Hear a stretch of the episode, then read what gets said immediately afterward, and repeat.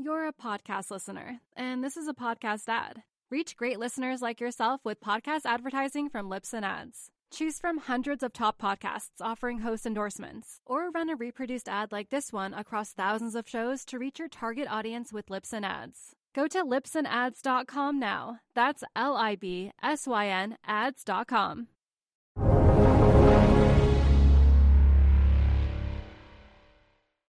Welcome to the Real Vision Daily Briefing. It's Thursday, February 17, 2022. I'm Ash Bennington, joined today by Jared Dillian of the Daily Dirt Nap. Uh, let's take a look at U.S. equity markets right off the bat. Uh, not a good day uh, across the board. Looks like S&P 500 bouncing around a little bit, closing out down 2.12%. Uh, uh, that's down to 43.80 uh, right now. Big loser of the day, the biggest loser of the day, I should say. NASDAQ composite off two spot 88%, nearly 3%. Closing out the day at 13,716. Dow Jones Industrial Average also off significantly, minus 1.78% on the day, closing out at 34,311. Uh, gold price on the day. I think it's up about one and a half percent. Uh, close looking at right now like 1880, excuse me, 1898, 1,898 dollars per ounce on gold. Geopolitics once again in the headlines. U.S. Secretary of State Antony Blinken saying the risk of Russian attack in Ukraine remains quote very high. Secretary of State offering a meeting to his counterpart, Sergei Lavrov. Lots to talk about, uh, lots of speculation about inflation and rate hikes. Couldn't be happier to have Jared Dillian with us today to talk about it all. Jared, welcome to Real Vision Daily Briefing. Yo, how's it going? Oh, it's going great, man. It's great to be back with you, dude. I, I miss doing these shows with you. Uh, so we haven't done these uh, for a couple of weeks at least. Jared, what's on your radar in terms of the big picture, 50,000 foot overview of what's happening in these markets right now? You know, uh, I spent a lot of time looking at charts today, and um, this is what I think is going to happen over the next couple of weeks. Um, I think we have a lot more downside in stocks. I think bond yields have topped. Uh, I think um, bonds are going to rip from here. We priced in too many rate hikes. We priced in seven rate hikes. Uh, about half of those are going to get taken back. Um, I think oil is going to correct significantly, and I think gold is going to continue up until about 1920. Runs into some resistance at 1920. Uh, but once you get through 1920, the next stop is 2060, the previous highs. And then after that, who knows? Well, what's your time horizon for that outlook, uh, Jared, as you talk about and think about gold?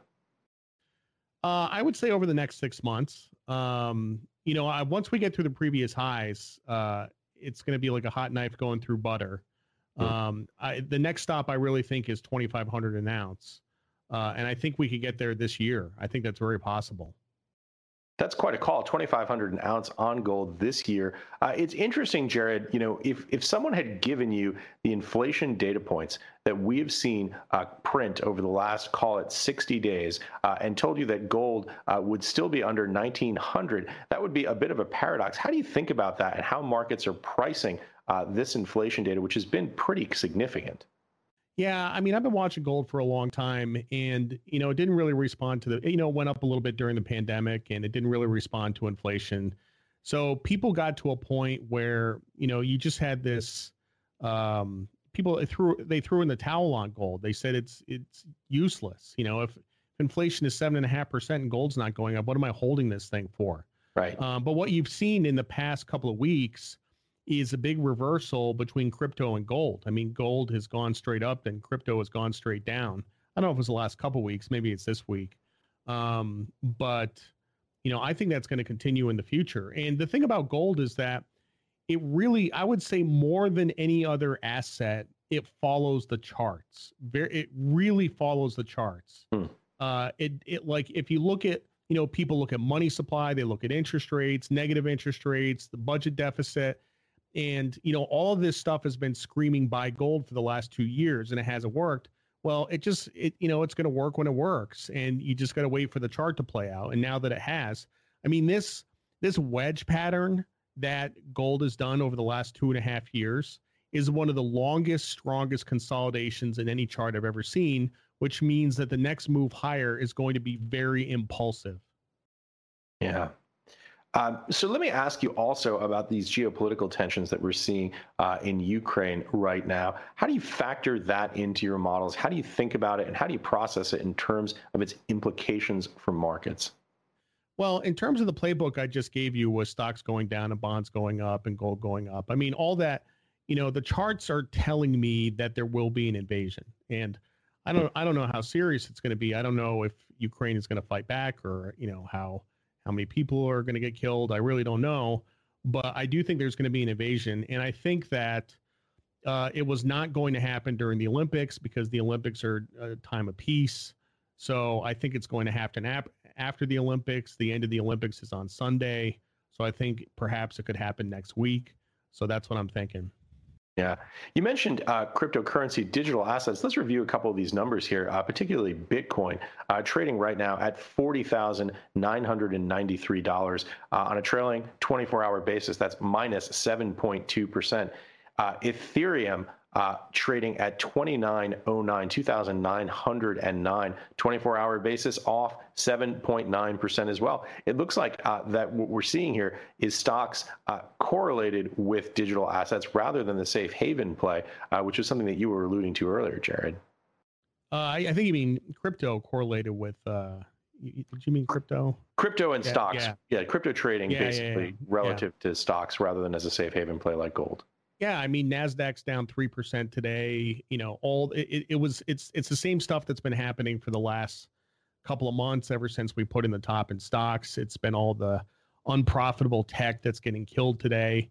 Um, so yeah, I mean, I mean, I, I don't like I take a long term view on crypto.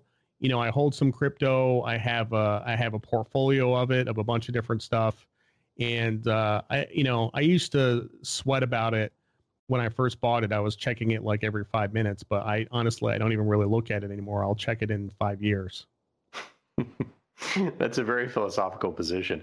Um, you know, you mentioned uh, the uh, the asset classes here. Let's take a look at uh, stocks here uh, by GICS classification. Uh, precisely to your point, Jared, big loser on the day. Information technology minus one spot nine three percent, so off nearly two percent on the tech stocks.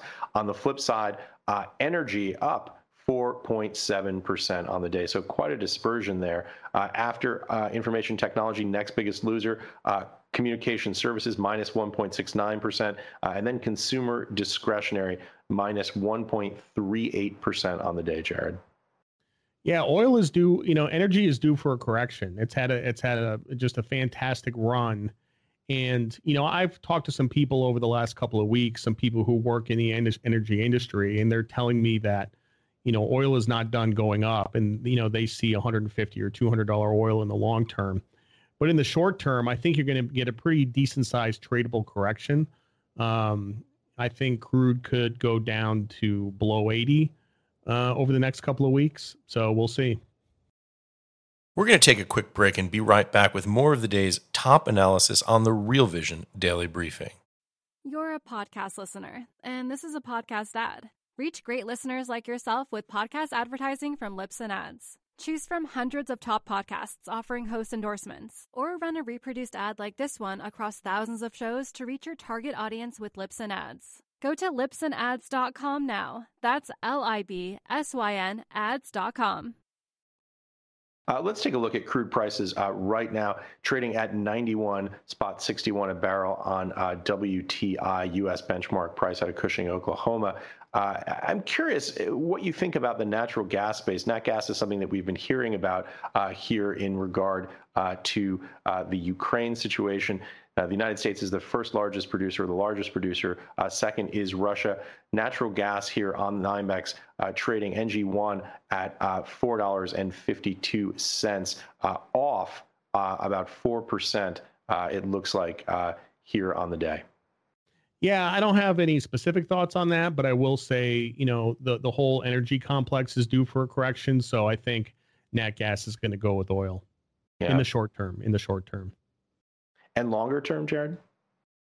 Yeah. Uh, I mean, you know, one of the things I keep hearing is that, um, there's really not a lot of investment in E&P even with oil prices at these levels. I mean, if you went back to 2014 and you had oil at 100 bucks, like you had so much money pouring into the space uh, for investment, and it it's actually not happening this time, and it's not happening because of ESG and the cost of capital is high. So I think I think the price has to go higher uh, in order to attract that investment. So um, long term, it's actually I think it's actually kind of scary with regard to oil. I think in the long term, could be pretty ugly. Yeah.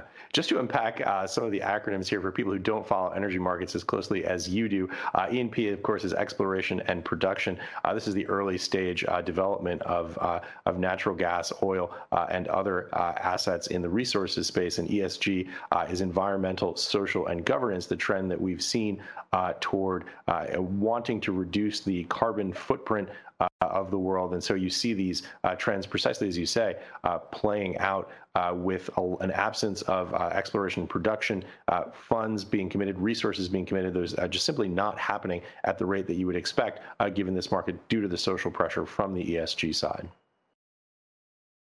Yeah, I mean, ESG is, I would say, probably about 60% responsible for um, the oil prices that we are enjoying today. So. Jared, how do you come up with that weighting? By the way, how do you? What makes you say sixty percent? I I just pulled it out of my ass. I don't know. Sounded great. you can just pull it out of your ass, Jared. This is this is years of watching these markets, the intuitions you've built up about this sector. Um, I also uh, something that you said uh, earlier about the Fed and rate hikes. Uh, boy, I think you're spot on there. And I wanted to actually take a look uh, at a clip uh, here that we ran on Real Vision today, a conversation between Alfonso Peccatiello uh, and Jim Bianco talking about precisely that point. Uh, this is from a piece called Fed Rates, uh, Inflation and Recession. Actually, I should say it ran yesterday on the Plus and Pro tier here at Real Vision. let's take a look at that clip right now. In 2015, they started raising rates. And all the way through the end of 2018, they raised rates to two and three eighths, broke the repo market in September of 2019. At every stage, it takes a lower and lower level to get to the point where you invert the yield curve and you break something. So when I look at the, the terminal funds rate at 175 or 2, I get the argument, oh, that this is a sign that inflation's going to come down, the Fed's going to be gradual, everything's going to be okay. Stocks go to 5,300 while inflation is on its way down, and it's all going to be good. I look at it and say, what that means is six rate hikes this year, two more next year, and we'll be on breakage watch. That, that that's all you're going to need to basically invert the curve and break something. And why? $30 trillion of debt, a highly levered economy, highly levered financial markets. Uh, I hear the Dudleys of the world say, no, we might have to take funds rate, you know, way above the um, neutral rate to like four or five percent. We're never going to get to four or five percent. We're going to have a complete mess on our hands long before we ever got to that kind of a rate. Uh, you know, to try and rein in an accelerated inflation, we'll go to two and we'll break things, and then we'll then demand will slow, inflation will come down, the Fed will say, see, we, we fixed inflation. Yeah, you fixed inflation by causing a recession. You know, that that's the, you know, my other analogy in that was like, you know, I go to the doctor and say, you know, I've got an infection in my leg, and he pulls out the bone saw and says, it works every time. I was like, well, that's kind of not the way I wanted you to fix my infection. Well, that's the way the Fed is. You know, you want to get rid of inflation? We'll just crash the economy. There, are, there, there you go. No more inflation. Jim Bianco says it so well there, uh, talking about the balance of risk between inflation and recession. Uh, Jared, uh, give us your sense on what's happening with federal funds rate, how the FOMC is thinking about this economy, uh, and what that balance of risk looks like in your analysis and assessment. Well, one thing you have to remember is that there's still like there's the Fed is not unanimous in calling for rate hikes. I mean, there's a lot of Fed members that are dovish. I mean, we saw Mary Daly, I don't know if it was this week or last week, but you know, she wanted to hike 25 and then pause. Um, and there's other people on the Fed who don't want to hike 50. And I really, you know, I, I look, this is my call. I think the Fed's going to hike 25 in March. I don't think they're going to do 50. Um, you know, I, I really don't. you know, we we just it, look. I was a, a big proponent. This was months ago. I said, you know, the Fed is behind the curve. They're embarrassed. I was talking about Fed embarrassment. I said they've been embarrassed by this inflation. They're going to hike. A, they're going to hike a bunch of times to catch up. Powell is concerned about his legacy, but at the end of the day, I it's it's not unanimous within the Fed, and I don't think they're going to do it. So I think at most we might get four rate hikes this year, maybe less than that. So I've totally I've totally changed my tune just in the last week or two. Yeah, and does that suggest, uh, Jared, this uh, perception that markets simply cannot handle 50 basis points, that the U.S. economy simply cannot handle 50 basis points? No, I, I think that perception exists. I mean, it absolutely exists, um, but I don't think it's true. I think the market can handle it just fine. You know, I mean, if you it, really like the only time uh, in recent history, and I say recent history, the last 50 years, that a Fed rate hike cycle crashed the market and caused a recession was in the early 80s. And like every other time, I mean, even in 1994, you know, the Fed started hiking in February of 1994. They hiked about two or three percent. I don't remember the exact number. Um, in the bond market, it, it caused it caused a lot of problems in the bond market, but stocks really didn't go down that much. You know, so the market can absolutely handle a 50 basis point rate hike, can handle a lot of them, but we have this perception that it can. Yeah, it's interesting. Uh, sort of basis for comparison. You're talking about a period when I think September 1981, uh, 10 year treasury yields were at uh, over uh, 15.5%. Imagine that. Yeah, I mean, it's you know in the in the short term, uh, I I think bonds are going to do very well. Let's put it that way. I think it's going to surprise a lot of people. Um, I think you could get tens back to 1.6 uh, by the middle of March. I think that's. I think that could happen. Hey, Jared, do me a favor. Unpack that logic, that reasoning for people uh, who are relatively new to the fixed income space, who are just thinking about this in terms of equity markets. That's a that's a pretty striking call. Uh, U.S. 10-year Treasury yield at at, 10, at uh, 1.6 percent. Give us a sense of what that means and how you're getting there. Well, really, how I'm getting there is with sentiment. I mean, you know, the the the, the Treasury market operates on sentiment just like stocks do. A lot of people a lot of people think bonds are rational, they're mathematical nothing could be further from the truth.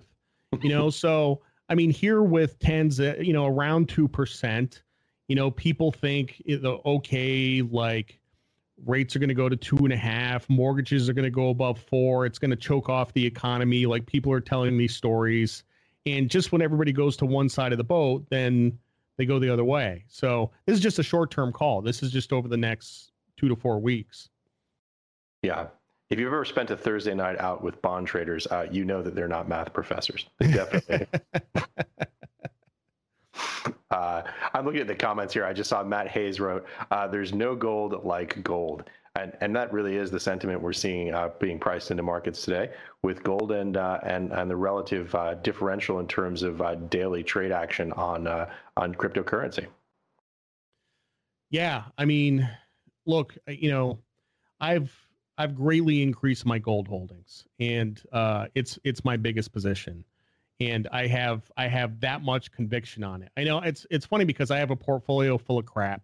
Uh, I have uh, I have a bunch of stocks that I I don't really have strong feelings about, um, but you know this this chart in gold, this breakout is is one of the most powerful breakouts I've ever seen. And the interesting thing about it is that you know, as I as I as I read through the comments on Twitter, like not that many people believe it. They're like, "Oh, I'm just going to wait for another opportunity to short it." Um, I'm like, guys, have you seen the chart? Have you seen the chart? It is it's it's it's a thing of beauty, you know. Yeah. Lots of questions coming in uh, right now to us, Jared. Uh, any other topics you want to hit on before we switch over to questions? No, let's do questions. Great. So uh, here's a, qu- a, question from uh, Ralph Humphrey. This is a fun one. Uh, I don't know about this. I'm curious uh, to get your thoughts on it. It's from the RV site. Can Jared elaborate on his thought that Warren Buffett tells people to do the opposite of what he preaches? yeah, I tweeted that out a couple days ago. So I guess Buffett has invested in a Bitcoin exchange startup. I, I can't remember the details, but of course, you know, Brazilian uh, uh, neobank, right? Is that the something like that. Yeah. Um, but Buffett, you know, he says everybody should be in index funds and hedge funds suck. And he runs the biggest hedge fund in the world. You know, like he said for 20 years that airlines were terrible, that they should have shot down Orville and Wilbur Wright. And then he invests in airlines. By the way, three years too late. He was like, he did it in like 2016. He should have done it in 2013 but he does this all the time. Like he's, he, you know, so don't listen to what Buffett says. Like watch what he does. Watch what he does. Uh, here's a question uh, that comes to us from Achilles from the Exchange. This is Real Vision's internal social network. Uh, and the question for you, Jared, is what sectors are you bullish on uh, for 2022? Uh, I, for the whole year, it's kind of hard to look out that far. I mean, I said energy is going to have a pretty big correction, but I think energy still could be the top performer for 2020. Although I will say, I will say that um, over the next couple of weeks, you know, I think we have about 10% downside in stocks, uh, and I think the the Nasdaq's going to get hit worse. Um, there's going to be a buying opportunity in not like not Nasdaq broadly, but a lot of these unprofitable tech. I mean, they're really getting down to bombed out levels. So I think in a couple of weeks, two to three weeks, you might have an opportunity to take a shot. You know, some of the Cathie Wood names. You know, that's what we're talking about here, the right. Cathie Wood names. So. Yeah, I mean, talking of Cathie Wood names, I think Zoom is off about 50% from its highs. How do you know when these start looking like buying opportunities? Uh, eh, it's kind of gut. You know, it's uh, it's a good question. I, you know, I don't know. It's really, it's really subjective. I did see an interesting chart today. Michael Batnick uh, over at Ritholtz, he posted that yeah. he put a, he put up a chart of uh, Zoom and Exxon Mobil, and at one point last year, Zoom was worth more than Exxon Mobil, and now uh, Exxon Mobil is worth ten times more than Zoom. So, I mean, that's just a crazy ratio, right? I mean, yeah. just I mean, if you just look at the at the gross revenue that those companies uh, generate, the differential is just extraordinary. Yeah. I wish I had seen that chart last year. Let's put it that way. very well said. Uh, very well said. Hey, listen, I wanted to come back to gold because I know it's something that you've been thinking about. Uh, how do you own gold, Jared? Uh, what do you think of the miners? What do you think of the complex in general, uh, and relative to the physical commodity itself, for example? Uh, I mean, it's a combination of the ETF and the miners. You know, uh, I mean, I've you know, here's a story. So back when I was, you know, running the ETF desk at Lehman Brothers, uh, there was a guy that came by from the World Gold Council. His name was Stuart something or other, and uh, he was with a guy from State Street, and they wanted, you know, they wanted to start this gold ETF, and this is like mm. 2004. Yeah. Um, so I sat in a conference room with this guy, and he pulled out a 10 ounce bar, and put it on put it on the table, and, and he gave it to us, and you know, you could hold it and he says this thing is worth six thousand bucks, and of course now it's worth nineteen thousand bucks, right? Um, but anyway, so in order to launch the GLD ETF, we had to sign off, sign on as an authorized participant. So I had like 500 pages of documents I had to read through and stuff like that. But we were one of the first banks to sign up as APs. And I was, you know, after reading all this stuff, I was like, this is such a great product as soon as it went public, I immediately bought some for myself. And I have not sold it in 17 years. I still have it. So I have a question for you, Jared. Was that guy George Milling Stanley from uh, State Street who was actually just on Real Vision, I think, yesterday? Uh, could have been. I don't. Re- I don't remember the State Street guy's name, but could have been. Yeah, he's a, a, a really interesting guy. I've interviewed, had the pleasure of interviewing him myself, and uh, he has really interesting insights and thinks about this in a very deep way uh, in terms of optimal portfolio balance, at Sharpe ratios and some uh, other attributes of investing in gold. It's a great interview if you haven't checked it out on Real Vision. He's actually on with, I think, Rick Rule, I believe, who's obviously a very well known name uh, in the gold space. We're going to take another quick break and be right back with more of the day's top analysis on the Real Vision Daily Briefing. You're a podcast listener, and this is a podcast ad. Reach great listeners like yourself with podcast advertising from Libsyn Ads. Choose from hundreds of top podcasts offering host endorsements, or run a reproduced ad like this one across thousands of shows to reach your target audience with Libsyn Ads. Go to libsynads.com now. That's L I B S Y N ads.com. Lots of questions, uh, Jared, keep coming in. Here's one from Hannah F. from the Exchange. This is a really interesting one. Once the Fed winds down the purchasing of mortgage backed securities, who's going to buy all that MBS? Uh, I don't know. I think that I think the private sector can absorb it. Um, you know, there's you know mortgage, mutual funds, pension funds, stuff like that. Like, I, I for sure mortgage rates are going to go higher. I, I would say, and I'm going to pull something out of my ass again. Uh, but I would say that the Fed buying mortgages has probably lowered mortgage rates by 30 or 40 basis points. You know, mm. um, so you will see mortgage rates go up. Um, you know, not egregiously, but yeah. Um, some uh, more comments coming in. They're actually flowing in so fast, it's, it's tough to follow them. Uh, here's one that comes to us from uh, Inyasi from YouTube. Uh, hello, what's Jared's opinion on Russia? Uh, perhaps the, st- the cheapest stock market in the world, extremely low valuations with very low debt levels. Uh, I don't know. do you have the stomach to get into Russian equities at this moment? So I actually bought RSX. I want to say two years ago, um, and I didn't have any patience with it, and I sold it. Um, there's there's absolutely going to be a good time, and maybe it's after the invasion. Uh, assuming the invasion happens, maybe it's two weeks, four weeks after the invasion. Um, I mean, yeah, Russia trades at a big discount for a good reason, um, but talk about cheap stocks and big big dividends and you know exposure to energy and em i mean it really really has a lot of things going for it interesting uh, while we're talking international, here's a question that comes to us from Daniel uh, Wykowski from Real Visions Exchange. Uh, and the question is to you What do you think of the thesis uh, for going long China because they are easing into what looks like a pickup in credit growth, uh, while the U.S. will likely be hiking uh, in a slowing growth environment?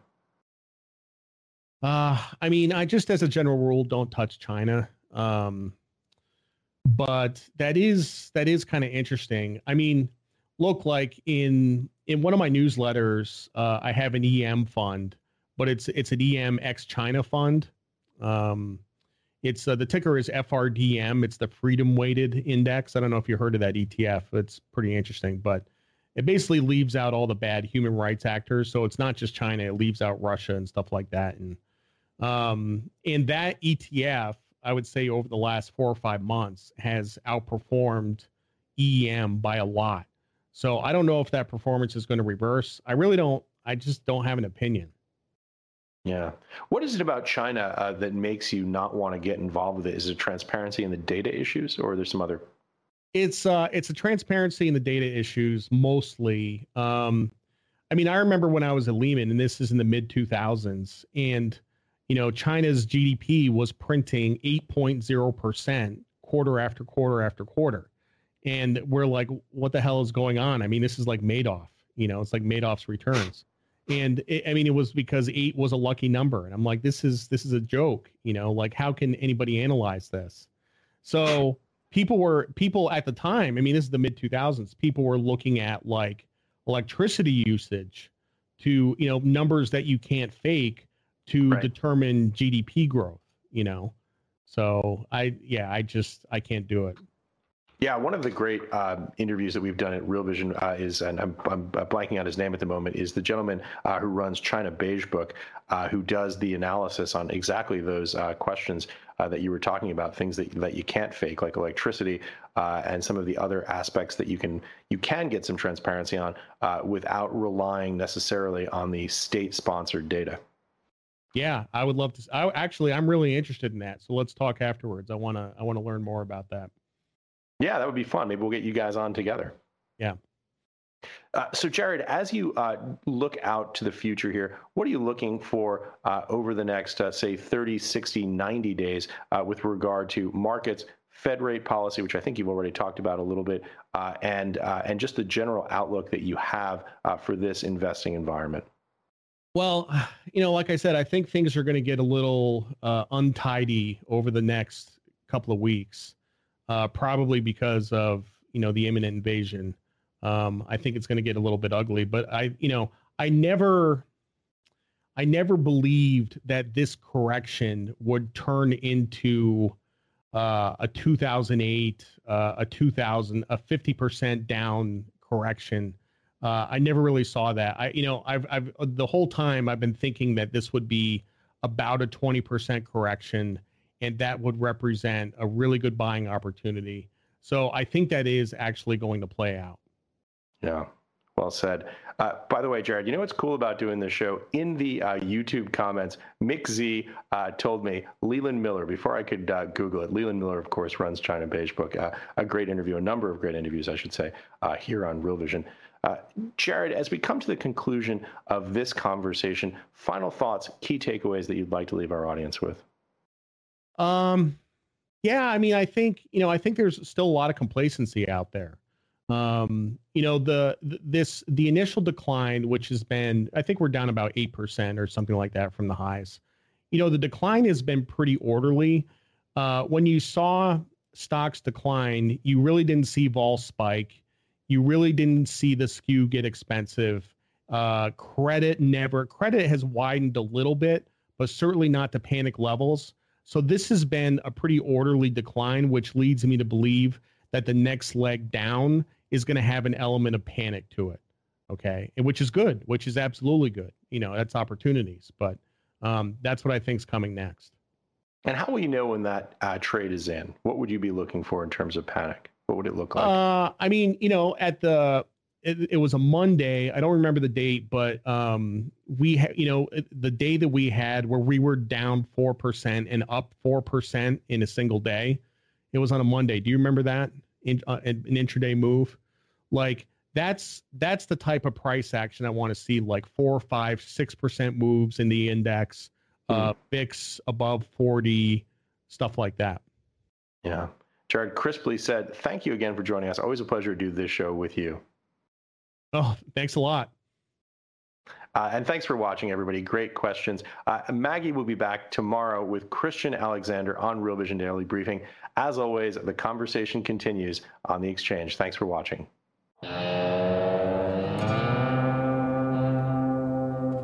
What's up, revolutionaries? Thanks for tuning in to the Real Vision Daily Briefing. For more content like this, head over to realvision.com and get unfiltered access to the very best brightest, and biggest names in finance. You're a podcast listener, and this is a podcast ad. Reach great listeners like yourself with podcast advertising from Libsyn Ads. Choose from hundreds of top podcasts offering host endorsements, or run a reproduced ad like this one across thousands of shows to reach your target audience with Libsyn Ads. Go to libsynads.com now. That's L I B S Y N ads.com.